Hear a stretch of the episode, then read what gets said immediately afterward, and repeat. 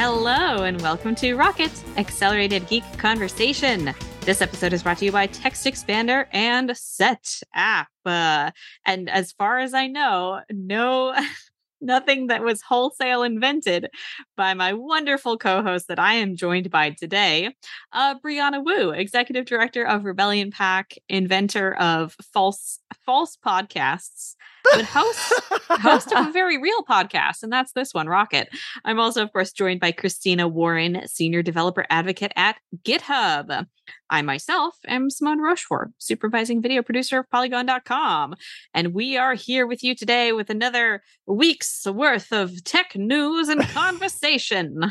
It's going to be a good show this week. Uh, I would like to start the show today by sharing a really embarrassing story with both oh, of you. Oh, Can I do okay. this? Please do. So, okay, so Christina, you can appreciate this because you come you came from the South too. So uh, the movie, did either of you read the book uh, Where the Crawdads uh, Sing?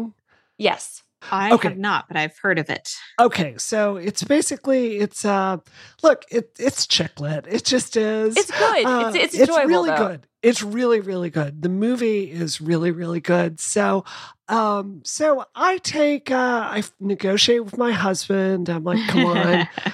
it's just one. I've gone and seen a million Marvel movies. Just come see this one movie with me. He finally grumbles and agrees. So it is the weekend. We're out there at the theater. It's a bunch of women watching it. It's me. It's Frank, and you know, it's it's typical romance movie, right? It's moving hmm. along. You've got the the sexual tension. You've got the right uh. guy. You've got the wrong guy, and finally, you've got uh, like the sex scene that happens there, and you're just watching it. And me, I'm like crying because it's like emotionally uh, moving at that point. And my husband has a different reaction. That is in the middle of a movie theater. Oh, no. He lets out this involuntary "woo!" Oh no. and everybody, the whole theater just turns around no. and looks at him like he's farted in church. it is so oh, bad. No. So that's my embarrassing story for the week. Oh, Frank. Oh, does Frank. he have a defense? Does he does he get a say in this? Uh, Let him take the stand. we'll bring him in. We'll put him on trial and see if he's guilty, just like in the movie. Yeah, we'll cross examine him. I, to be honest, I watched uh, the thing last night at the Alamo Drafthouse, and I did not oh, let wow. out an involuntary woo, but there was definitely a moment where I went, I like went, "Oh boy," out loud or something. Oh no! it's like, all right, calm because I was scared. The one from so the 80s or the 2011 remake? Uh, the 80s one. Kurt oh, Russell. That's so good. Oh, yeah, so good. good. Yeah, it's great. It's great. Classic unbelievably good. Uh, but let's get into this week's news. A top story that not really top story, just a brief update at the top of our show. Uh, the iOS 16 uh, beta 5 uh, has produced for us a different battery percentage indication, or rather, the battery percentage indication has returned to the like regular screen of your iPhone. However, it is different than before. Previous iterations of the battery percentage indicator appeared next to the battery icon. So it would say like 69%. Ah, nice. And then the little battery with the, the fill on it. Uh, but that was removed for the iPhone 10. Of course, it still appears in the control center when you pull down the drop down, which is, and it's, it's become such a not its non-presence has not been an issue for me at all so i barely noticed that it had disappeared but i digress they have brought it back in a way except this time uh, the number of the battery percentage appears within the battery icon just as a simple plain number but because the number is appearing on the icon now apparently according to the verge the icon no longer changes based on your percentage right. so it just looks like a full battery yeah i hate the it. the whole time. Even if the number says like 10 for 10% the battery icon looks full I I also looking at this, I I really do not appreciate it. And The Verge had a, a follow up article. Uh, an engineering manager from the browser company, Brian Michelle, posted his own mock up of that UI, but in a better way, where like the the number will change color as the battery drops, so that it you know the battery can fill or refill,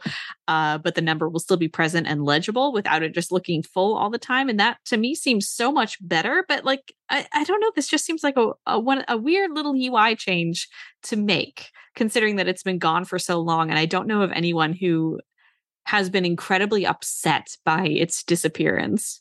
I mean, I was upset by the disappearance, but I also got used to it. And then I have to think that for the people who don't have a phone with a notch, which uh, you know, are still people who might be using like an iPhone SE or or like a, a you know a, an eight or you know what I mean, like people who don't have a notch phone. I have a feeling that those people are going to be really annoyed because if this changes for the whole thing, imagine you've had this thing that had colors and that potentially show the battery percentage and that like worked in a certain way, and now you don't, and now it's terrible. Um, my other theory on this is that this is yet another, I guess, sign that like we're that the notch is going to be going away with the next iPhone. Because why would it be going away if the number's inside the battery?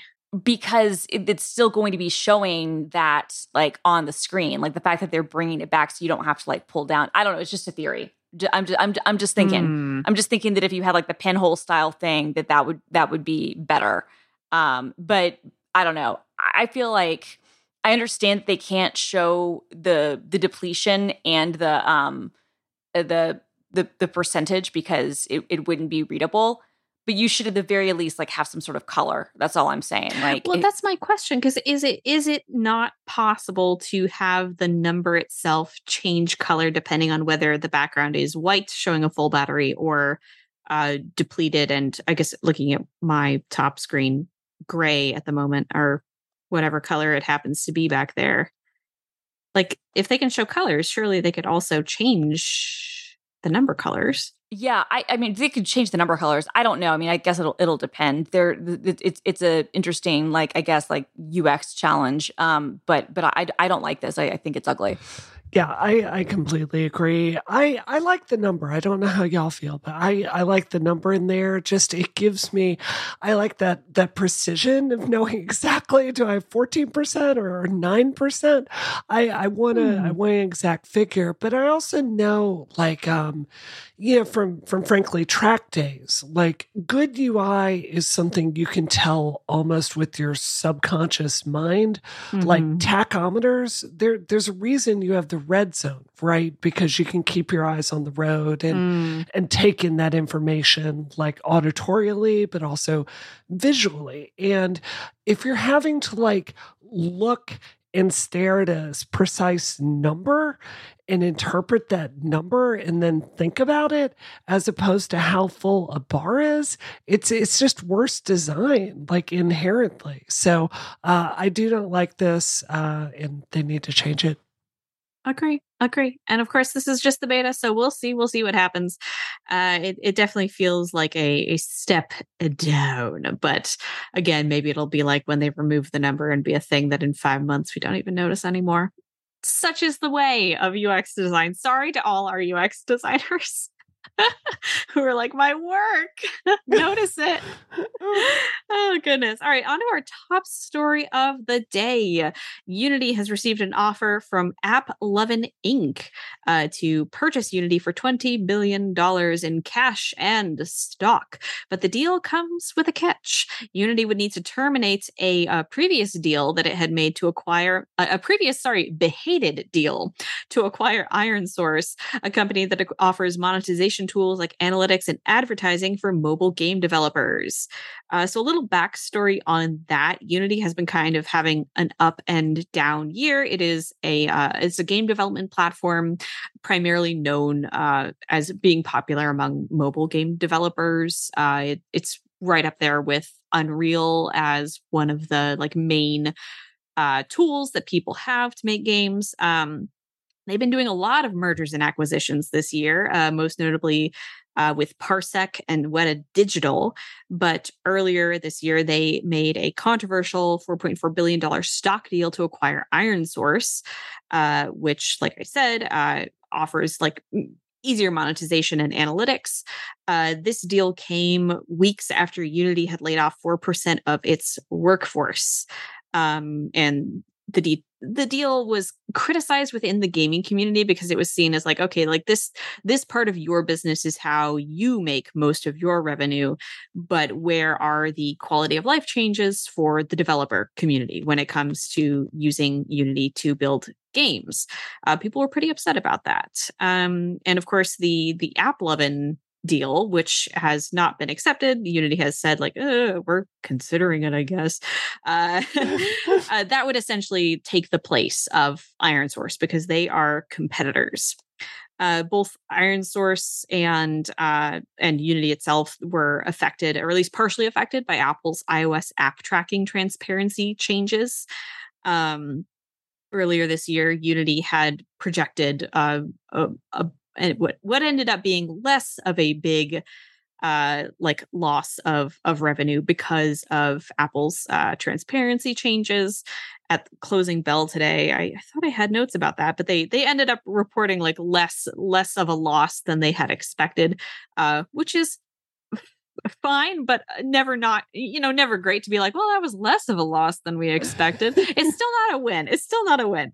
Uh with the AppLovin deal were it to go through, Unity would own 55% of the merged company's shares uh, versus the deal with Iron Source, which would be just a whole uh, acquisition, and uh, Iron Source would become a subsidiary of Unity brief aside before I open the floor. At the same time, Unity is uh, reported, according to Reuters, to be starting a joint venture called Unity China uh, in partnership with ByteDance and Alibaba to create a version of its software for Chinese game developers, uh, which is again like a whole other source of of revenue for them, which is interesting. It kind of leads me to to really wonder what the what the situation is going to be with AppLovin and with Iron Source because while they have not been well while it has been an up and down year these are two pretty big ventures that that could potentially spell an upswing for Unity that wouldn't involve them getting acquired. But I'm curious, uh, primarily, I think first to hear from you, Brianna, as a game developer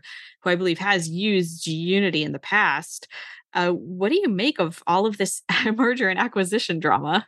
Well, as far as the the like Chinese version of Unity, uh, I wouldn't read too much into that. They spin off, you know, versions of Unity all the time. Uh, there's a, a, pinball table based on Unity called Multimorphic that I've, I've looked at. It's just a, and you know, it's just a spin off of Unity. You do that. I would, um, it it would make sense that they may want to like make a version with a lot of of common tools. But I guess my main thought here is, you know, I I definitely side with the the game industry industry critique of this, which is asking, is this good for for game developers? I mean, I've said on the show, Christina, you've said on the show, we're mm-hmm. we're we're not we're not communists here, but I think that there are fair questions to be asked, like, uh, you know, this is going to make the pie bigger. I mean, or make them like bigger, and it's going to lead to more mergers and lead to less competition in this space. Where is it actually good for the product that they're doing? Uh, I looked into this, and you know, Unity on a, a really, really good year uh, might make uh, yeah, half a billion dollars. I would think it was about three hundred uh, million this year that it made, which means at eighteen billion dollars, that's sixty years to pay off. Like, I, do you think Unity is going to be super relevant? Relevant 60 years from now? I'm Oof. not 100% sure on that. So, um, you know, if is this like a it's it's really confusing to me because like the the Unreal deal, Unreal is used in so many other applications. Like if you're watching The Mandalorian, know that all of those sets are built in on Unreal and like they they're projected on LED screens behind them and they control the camera to like simulate 3D. There's all kinds of applications like that for Unreal Engine. They use it for military training. For for Unity, it really is stuff like pinball tables and indie games and mobile phone games. So mm-hmm. I guess if you're interested in like the information space around that, which a, a Chinese company might be, uh, okay, sure, that makes sense to me. But uh, I just don't think this deal is going to be good for for game developers. Yeah, I mean, I I can't really speak in terms of like what companies are seen as the value in, in on Unity. I have a feeling that if Unity were maybe run a little bit differently, uh, there would be ways where they could they could make money because certainly, you know, you mentioned Epic, and you, when you look at the Unreal Engine, who obviously, you know, Unity has been hit hard by the fact that there is a kind of a, a, a free or, or, less expensive, a freemium version of, of Unreal Engine. Uh, whereas, I mean, it, correct me if I'm wrong, Brie, but like part of the big appeal of, of, Unity, uh, you know, for a long time was that it was a lot less expensive yep. um, for for smaller game developers to get started, and you could still do really good stuff with it. And and, and I think it's still a good engine. But ever since kind of Fortnite and, and Epic kind of uh, taking a, a, different approach in terms of how you know they, their licensing um, would work for, for their game engine, I think that some of that advantage has dissipated. Um, having said that, you still have this massive user base, which obviously both Iron Source and um, AppLovin, uh, you know, their competitors, they both see value in, in ways where I think that you could definitely anticipate them doing probably pretty shady things in terms of of wanting to do things with user data and, and integrating in-app purchases and, and integrating ads and all kinds of other stuff into this. Um, I have a feeling that, that the money people are like, yeah, there's a way where we could turn on this spigot and start making this make a lot of money. Oof. but but but but you know, uh, to your point, like, is that going to be good for developers? I don't necessarily think so. Uh, I certainly don't think you know that the end product that, that comes out to, to users will be good. Although again, that would still be up to developers about what they would want to do, and and the games that were created would still have to adhere to whatever platform rules there were. But it's it's just it's it's funny because I think that I I like uh, said in in our in our, our group chat I was like you know like um you know a, another terrible company makes makes a bid on unity you know replacing like the bid from for the previous terrible company. It's just sort of you know and, and and like you know that's just my opinion. I i don't really i'd never heard of app AppLovin before i'll be completely honest and then i looked into them and i was like not a big fan. Don't don't yeah. really not not really down with this. Uh think it's kind of gross. can you talk a little bit about what it was that made you go Ugh? Well, I mean, I think the whole thing is just about the fact that, like, eh, you know, their their main site is like grow your apps, accelerate your business, and that it's all about trying to like build and expand audience revenue, and it just really comes across as really spammy and really like the worst, lowest common denominator, like dark pattern, you know, BS that mm-hmm, we mm-hmm. don't like in apps and that we don't like in in mobile things is a way like you know on, on, their on their homepage like on their landing page is like you know maximize revenue opportunity from mobile apps you know and and and showing all their their different things. And i'm like okay this is the stuff that, that is in my opinion some of it can be predatory that i think again like it definitely trades on on um, dark patterns and and just gross stuff where i look at it i'm like this is I don't like this. Um, yeah. Yeah. Not to say that you can't make a ton of money with it, and that most app developers who are of, of any side of scale are not uh, having to partake in some of this stuff because that's that's the world we live in.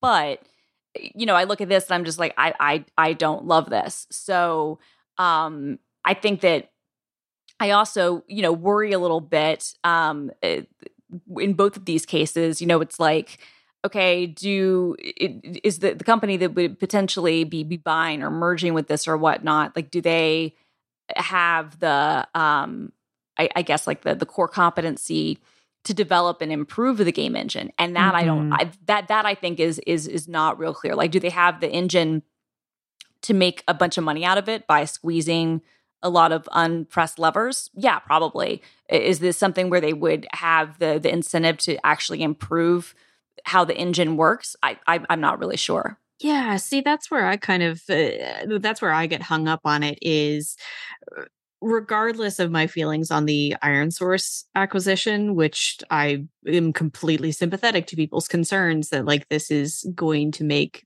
that this is part of making the app ecosystem worse for me if i ran unity i would much rather retain that control and make an acquisition rather than potentially, I guess, open up my platform to control by a company that does not make a game development engine that does right. not like primarily work with developers to to create games uh, regardless of whether those games are monetized or not. So so for me and the, I, I feel this way as well just looking at it as an outsider like yeah to me it does not spell uh, it's not very portentous to um to consider a unity that has been acquired by you know essentially an analytics uh, an advertising firm I, I also think it's really worth Christina coming back to a point you made earlier, and this ties perfectly to what you're saying, Simone. Um, you know, it's worth examining what made Unity successful in the first place. Let's go back to like the iPhone launch, that era it's hard to work with 3D stuff, right? Like Maya is an absolute mess. 3D Max is an absolute mess. Apple doesn't have any APIs that let you work on that stuff. If you're an indie game developer, like think about that era. This is when Super Meat Boy coming out was really novel, right? So if you wanted to work with 3D tools, you were literally talking about just texture maps and Phong shading on 3D primitives. Like that's where we were at that time. So uh, for for at least indie tools, and you know, Unity gave away for college kids like to have a leg up with an easy to use system to get a foothold in 3D development. You have a visual editor in there, meaning you can uh, quickly prototype things by like just stringing modules together to emulate code. I've I've done visual scripting. It's a great tool for prototyping. Um, you know, and that simplicity of the engine married to uh, you know really really good documentation and a workflow for college campuses to get people trained in that to move into it that's what made unity successful from the beginning. Mm. unreal at the time. That was unreal engine 3 i can tell you this is where i learned unreal. It sucks. It was poorly documented. It costs an arm and a leg to buy. Christine, as you correctly said, they moved to a different pricing model with Unreal Engine 4. Now, if you're making a million dollar game, they're going to take a lot of that money. Right. Mm-hmm, but for mm-hmm. indie developers, they fixed those problems. The visual interface of that is drastically better. When you boot up Unreal today, you have five tabs. One of those tabs is Learn you can click on that. There are excellently produced videos that will teach you how to do anything you care to learn from UV mapping to lighting concepts to how to do Kismet triggers or blueprint. There is a, a classroom literally built into that.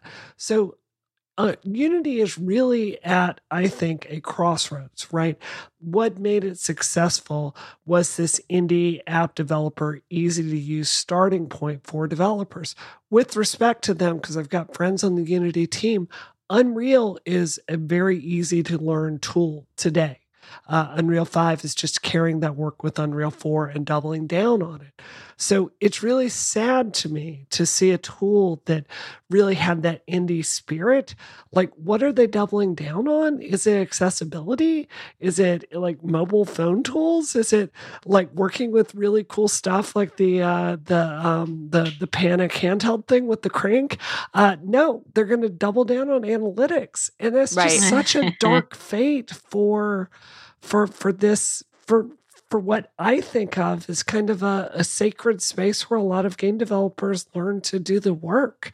So, uh, yay, capitalism. I, am sorry, this is why people hate you. Yeah. Yeah. I have to say, I, I saw this on, on Hacker News and, and, and I, I, I, couldn't help but agree. Uh, I'm going to say something that, that will shock listeners of the pod and, and, and might uh, shock you too there had been talk for a long time that that Facebook or, or Meta or whatever would would buy Unity. I wish that that had happened. Honestly, I, I wish that that had happened. I think that that would be a much better use of you know what I mean, like in terms of keeping kind of the spirit around and also ensuring that there might be some innovation. Um, you know, Unity already has their own ad product, uh, so whoever gets them is obviously like whatever happens. Uh, you know, there, there's going to be more doubling down on that.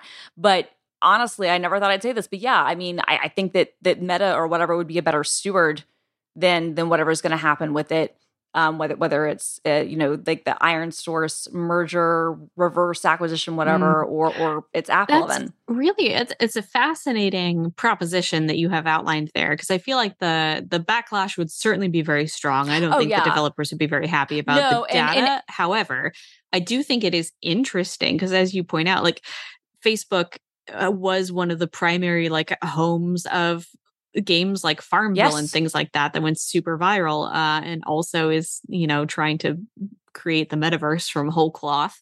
yet another platform for games. Well, you know, and, and they bought Oculus and, and, and ZeniMax, and like you know, for you can say what you want to about those platforms, they've done well with it, and and at least, I mean, I think that eh, we don't have to like the company, but like I don't have any questions about their engineering viability, right? Yeah, like it would also be the sort of thing where if if a company like Facebook or you know Amazon or Microsoft or someone if they owned it and, and there would be antitrust things around this but if if one of those companies which is more than likely why why Facebook wouldn't uh, uh, attempt to buy it but but if they you know maybe tried uh, years earlier when it might have been a, a better possibility like I feel like that at least then you you feel like okay well there's some core competency involved in in the people around this mm-hmm. and and that might also give the the company itself some leeway to not have to be a massive profit center.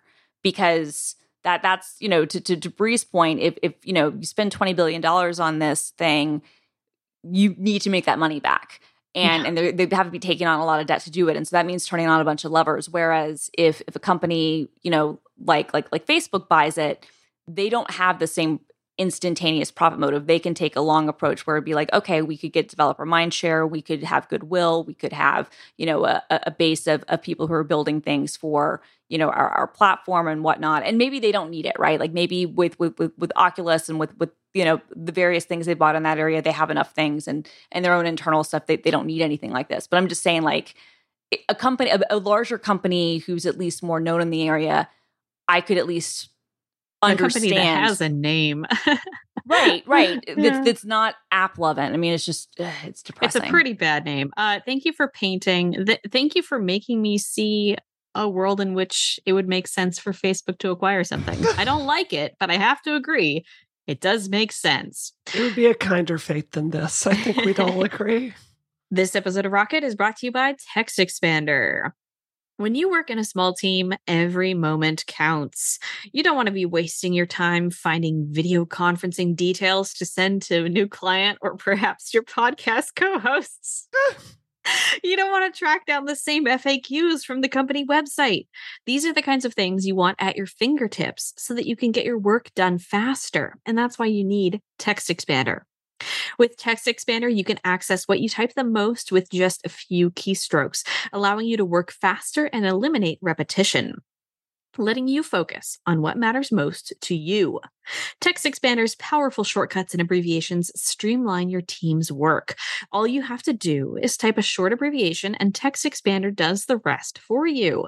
You just build and collect your most commonly used phrases, messages, URLs, and more right within Text Expander. Ho, ho, ho, ho. Then create your chosen abbreviation, and that abbreviation will be with you wherever you type. You can even customize the snippets by having them automatically add in dates, fill in the blank fields, timestamps, and more. Timestamps. Wow. That's my job. This will make sure that you still keep the personality and the communication you send, which, as you can hear, is very important to me. Text Expander is available on any device that you use across any app that you use on Mac, Windows, Chrome, and iOS. Uh, uh, so many, so many freaking applications for this. Uh, I have to fill in a uh, spreadsheet every so often uh, with uh, music track titles uh, so that we can report like what music we're using in our videos uh, creating a spreadsheet with the music title like where it comes in in the video um, and how long it's used for. Uh, and that's definitely the kind of thing that could be so much more, so much more automated if you have any kind of task that you have to do on a daily basis where you're just like monotonously filling things in and copying and pasting. Think, consider, consider a world in which this is no longer such a pain in your butt. Christina, I know you use uh, Text Expander in in your labor. Uh, is there one thing in particular that you like about it? Yeah, I mean, kind of what you were saying, the fact that you can do boilerplate things. So, uh, something that I do is, you know, I upload a, a YouTube video every week and i have uh, show notes but i also have like certain like kind of boilerplate text that's in every um, uh, episode and although youtube does let you kind of like create templates or, or whatever with certain stuff. Um, things that I that I do on my show don't a- apply to everyone else's. So I have I just have a text expander snippet to kind of include some of the the things that I need to auto fill in, and so I can just type in a couple of characters and have that immediately go in um, uh, to, to YouTube without having to like find the doc, copy and paste it, or uh, have some sort of template that other people who might upload to the channel will get confused with and and, and will not make sense. So Beautiful. Yeah. If repetitive typing is getting you down, you need Text Expander. Check out Text Expander today at textexpander.com slash rockets, and then you can get 20% off your first year. That is textexpander.com slash rocket to say goodbye to repetitive typing. Our thanks to Text Expander for their support of this show and Relay FM. Right, let's talk about tech reviews. Ooh, the state of tech reviews. So, Luke Miani on uh, YouTube has posted a video just covering the state of tech reviews and some of the arguments that are happening within uh, very inside baseball, like within that community right now. Uh, mainly the question of who reviews and products are for. So what he has observed are these like arguments happening between people where some people are saying like it, when you have a when you're reviewing a product, you should test that product based on who it is for. If you're reviewing a Chromebook, you're not for example running you're you're not creating 3D environments on it in Unreal and it's unrealistic if you test it to, if you test doing that on this device, I know that wouldn't work, but if you test doing that uh, just to see if it works, because like you're you're you're creating a scenario that it, the device would never realistically be asked to do based on who it is for versus another camp which like runs high intensity benchmarks and tests the product's limitations to find out where they lie. Um luke here has a perspective uh, in his youtube video that uh, both of these camps are incorrect or like approaching the problem from from an angle that he doesn't understand. Uh he's points specifically to coverage of the M2 MacBook Air, uh, the, latest beloved MacBook Air from Apple, of course, which is uh, a device that like has been subjected to you know high intensity benchmark testing that some uh, that that he himself has done on it. You know, trying out video editing on, on the device, uh, really like pushing it to the absolute limits of his performance, uh, which is something that Miani uh, feels he has the responsibility to do as a reviewer. Um, Furthermore, he argues that the audience for tech reviews specifically on YouTube isn't actually one that is interested in just what the device is for that the people who tend to watch those videos would be interested in pushing devices to their limits and like eh, eh, dissecting really the minutia between like the the slight improvements in this GPU versus that one. Whereas the typical I guess sort of more mainstream audience might simply walk into an app or an Apple store is the example he uses and say like all right the there's the new MacBook Air. It's going to be $1200 and here's the old Mac the M1 MacBook Air and it's 899 um and that one's slightly better but I think I'll just take the old one because it's mm-hmm. good enough for me. Um, those people aren't necessarily seeking out bench benchmarks and YouTube reviews and like going deep into the minutia of how how things have changed from one update to another. So TLDR, he thinks that that's it isn't unhelpful, but it's maybe interesting to the the specific audience that is watching those reviews. And it's interesting to me that this argument is happening within that community. Brianna, you want to say something? Yeah, I just wanted to. I just wanted to add the reason uh, I wanted to propose this topic is it really kicked off a um, what I think was a really interesting discussion on Twitter, which is, you know, um, uh, when we review tech gadgets, I certainly think we do it here on this show too.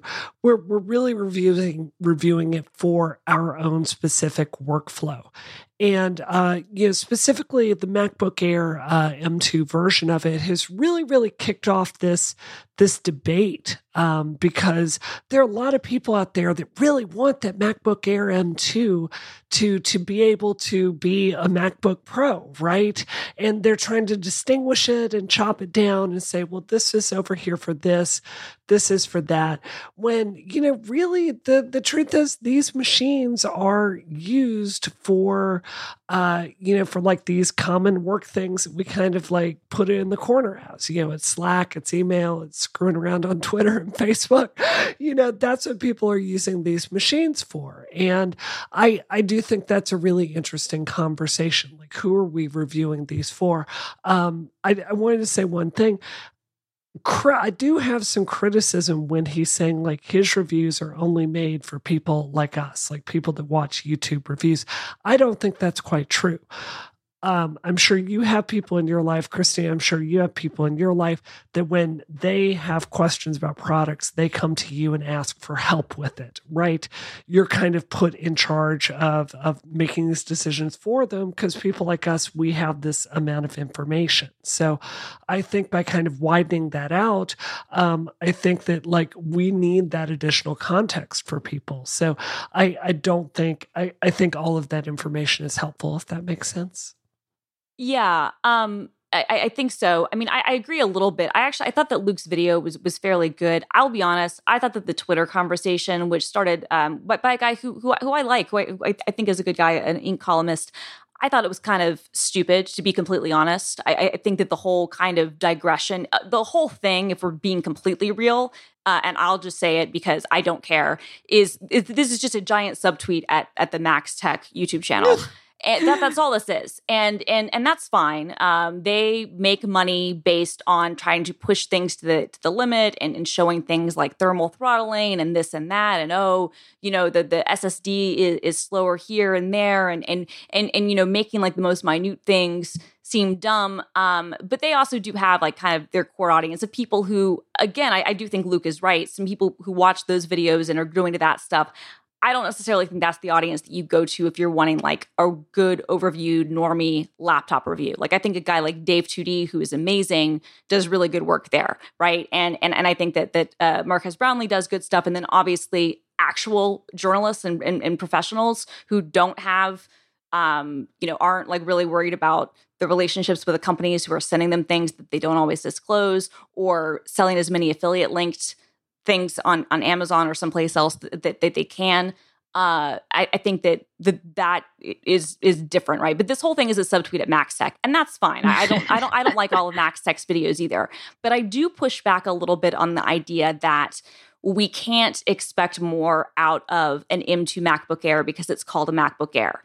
You're gonna have to bleep me here, Simone, but that's because here's the thing this is a $1,200 laptop. Most people, if you're going to get a, a not terrible configuration, are going to be spending, you know, $1,300 or $1,400. I'm sorry. In what universe are we saying that, oh, we, we, we have to expect that the $1,300, $1,400 laptop can only basically do what we would expect out of a Chromebook or an iPad? Like, screw off right? Like, I'm not saying that you need to make it uh, seem like it's going to be the worst ever, or or that it needs to go head to head with like the the, the high end professional things. But like that, like this is the sort of like uh, sophistic like apple fanboy like like administrations like oh it's not fair to, to compare it to this and that do it based on how it's used it's like yeah a lot of people do want to edit video and play games and do other things on their computer and would like it to be light also you're spending like $1300 on it I think increasingly also like in the age of video on every platform, like yes, most social media has the has a built-in video editor, but I do think more and more people like making fan cams and stuff on Tumblr or or TikTok even might be using video editing software to do those things. And these aren't people who are editing like 30 minute long 4K videos. You know, they're working, they're doing like two minute videos with right. some fun effects on them. These are people who could ostensibly be using a MacBook Air to do those things. Totally. Um and, so, and yeah, really so yeah, to your point, I do think the people with less high end machines are increasingly interested in video editing. Totally, and I also think that a MacBook Air, as as the you know um, things have shown, and as as Luke mentioned in his video, I think that for most people, like I, I have been very vocal about this. I haven't tested the, the machine, but based on what I've seen and based on how my my you know 15 years of, of reviewing products and things like that professionally, I, I can I, I, feel confident saying like I would recommend the, the the MacBook Air, either the M1 or the M2, over the 13 inch MacBook Pro. Um, because the the price is similar. I think the new MacBook Air, especially, is is is going to be very close performance wise. And for a lot of people, you know, an eight hundred dollar price difference between you know the, the the absolute like lowest entry you know MacBook Air and and a fourteen inch MacBook Pro that's substantial. So I, I think that um, it, it's worth critiquing like what these what these products are and, and how they compare to other things. Um, but I also totally do understand like I think people getting obsessed with the the dumb minutia of oh well this throttles here and this doesn't have a fan and this doesn't do everything I want it to do. Like that does miss the point. Like you do need to review products based on who the user base is.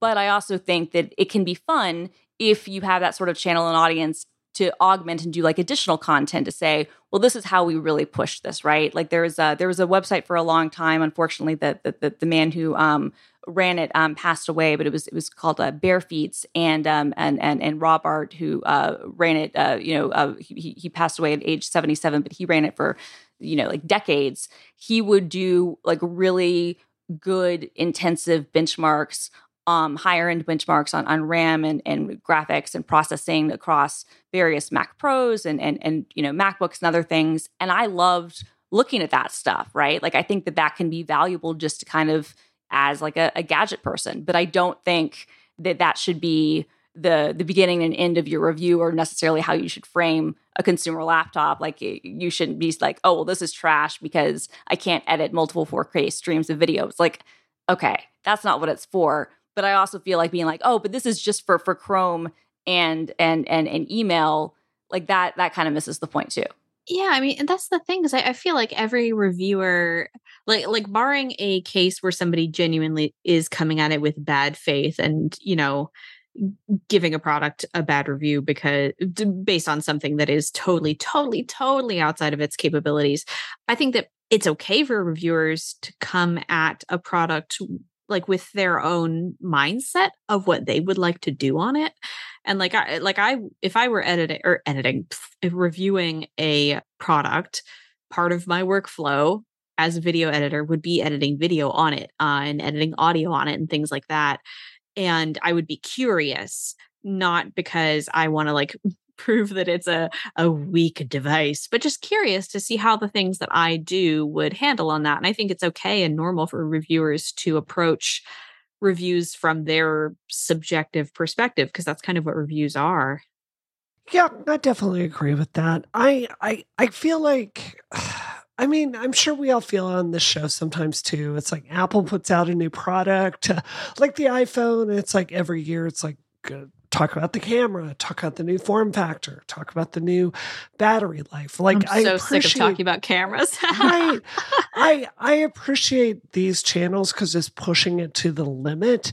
And I find that fascinating. I love watching them pick it apart and figure out where the thermal limit is and what the cutoff is and how it affects performance. I, I freaking love that. I do also think that there is I, I think that we're better today as an industry about kind of that that like nerd condescension, like, oh, mm. this is fine for you, but I'll be over here with my my Razer, my Razer, uh, my three thousand dollar Razer laptop that I spent way too much money yeah. on my thirty uh, RTX 30 uh, 3080 inside of it. You know, I mean, it's it's I just what I want to see is a tech industry that that meets people where they are right? And and doesn't talk about certain use cases with condescension. And i think that's what i found interesting about this conversation. Uh christine that said i completely agree with you. Uh if you're going to be spending $1500 mm-hmm. on a macbook in 2022 i think it should run final cut too. I do one brief final thought on this, I guess, uh, based on what you were just saying, is I, I think we also have to give uh, readers and watchers a little bit of uh, literacy credit because yes. going back to the camera example like i could watch a review from somebody like going way in depth on the differences between the iphone and the pixel cameras and as a, a potential purchaser of those products i can tell you right now they can go as in depth and hardcore as they want. And at the end of the day, I'll be like, I'm not going to be able to tell the difference between these two things. So that's not going to factor into what my final decision is. I might be curious in hearing what right. they have to say as an expert but i i think i know enough to to know that if if i can see the examples of the photos but then somebody is telling me like oh the pixel creates this garbage uh, blue wash on my photos I, I am gonna look at it and be like yeah i'd be okay with that yeah. Yeah no i think that's a good point and and i also think you know kind of to that end like i mean you're right i think like have literacy is part of it but also i mean like most of us who are enthusiasts we, we became enthusiasts because we read other enthusiasts writing or creating video or creating content around stuff right? Like mm-hmm. when i started really getting into tech i was reading you know really in depth like mag- magazines back in the day right? And i would read things where i didn't understand most of what was going on the same with like audio equipment and with, with video equipment and photography stuff and and then you kind of learn the lingo and you know more about it, right? So I think that that's also, in addition, like I, I totally agree with you, Brie. Like it shouldn't be a condescension. Like I'm going to be off here with my expensive toys, and you peons can have this.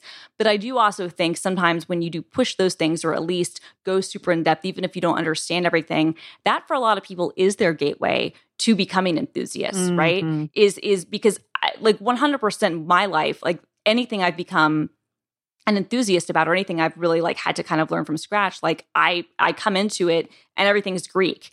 And then because of how my personality works, I go deep and hard and then I become an expert like relatively quickly.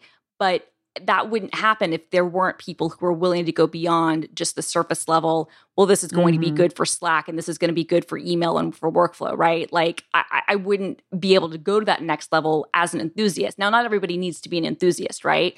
But but i think that I, I, just want to think about like bringing new people into tech like that's something i think about too because that is one of the nice things about some of these channels. Um and and i'll also mm-hmm. give another shout out again i think dave 2d i think that his laptop videos are they're my, they're my favorites. Um and i think that he does a really nice balance between like fitting the two groups. This episode of rocket is brought to you by setapp Getting things done is a challenge that everyone struggles with. One way to tackle it is to make sure that you have the right tools for your computer, and that means having the right apps. A great way to discover new quality apps and get all the tools you need to get the work done is Setapp, a subscription for Mac and iPhone apps. Setapp packs over 240 high quality apps into one. Whether you need to develop, design, or create, there's an app for almost any task, so you don't need to look in tons of places to find what you need. With Setapp, you can think about your tasks, not your apps.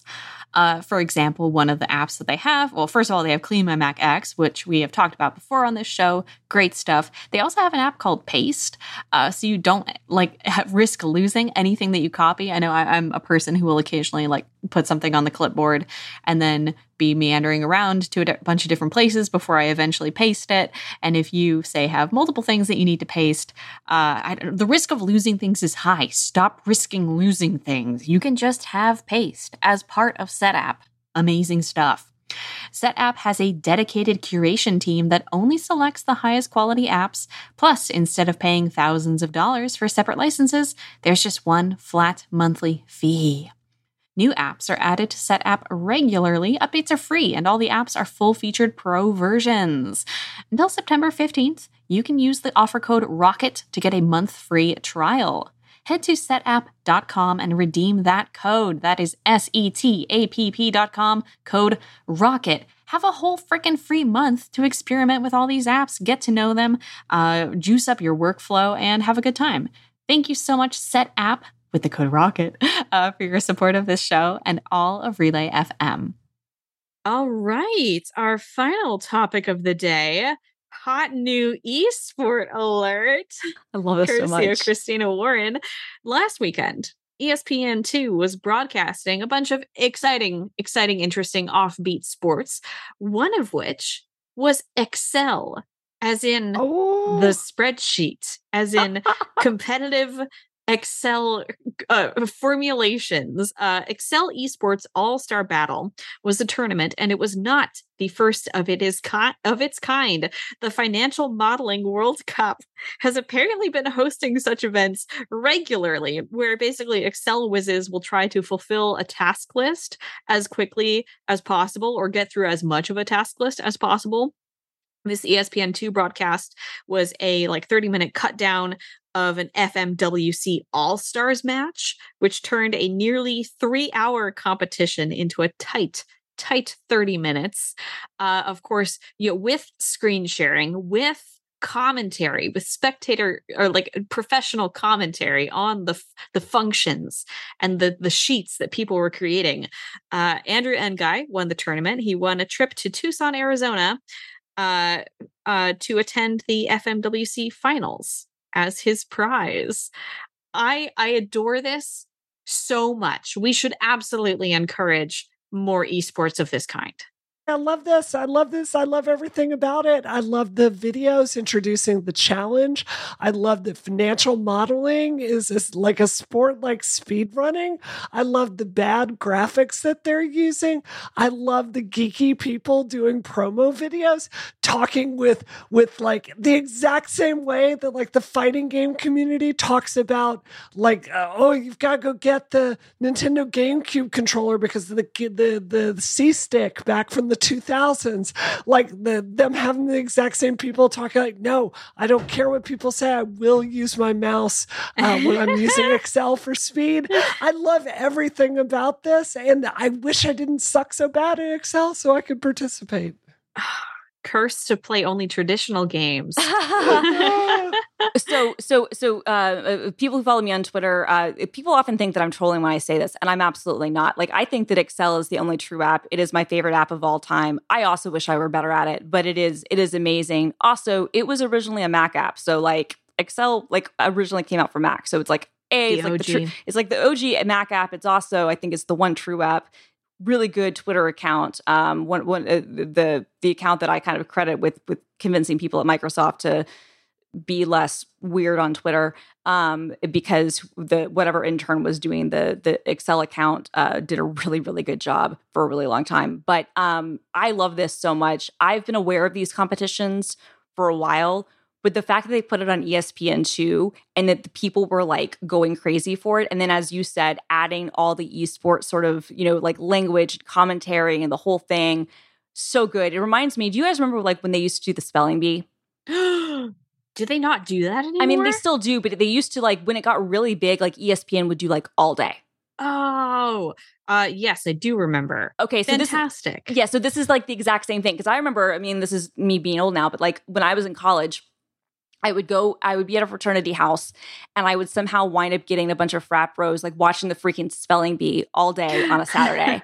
and, and and and everybody's like, uh, what are you doing? I'm like, yeah, we're watching the spelling bee and we're watching newlyweds with with with Nick and Jessica. Like that's that's what we're doing. Um and and but we, we literally like people who would think that they were better than it would like get sucked into the drama of, of, of the spelling bee and and they would watch it for hours on end. It was great. And this is kind of the similar sort of thing because it's such a weird nerdy hobby. But people who are good at this like i hate the guy but martin shkreli the only good thing i can say about him is that he was freaking great at excel. He would do these live streams and you would watch him sometimes and i would be like bro if you had just like sold excel courses instead of being like a, a pharma douchebag. Well, like, and now he could have been an Excel esports that's athlete. What I'm saying. So maybe he was just too too he was, early. He was too early. Yeah, but I I love everything about this, and and I love that like I love that ESPN did this. I'm well, sorry. Now that he's so out, could he become still Ooh. a professional Excel esports? You know, uh, I think player? he could. Player? I think he could. Like honestly, he, yeah on, here's the thing. I would i would put him on my team right? Like re, like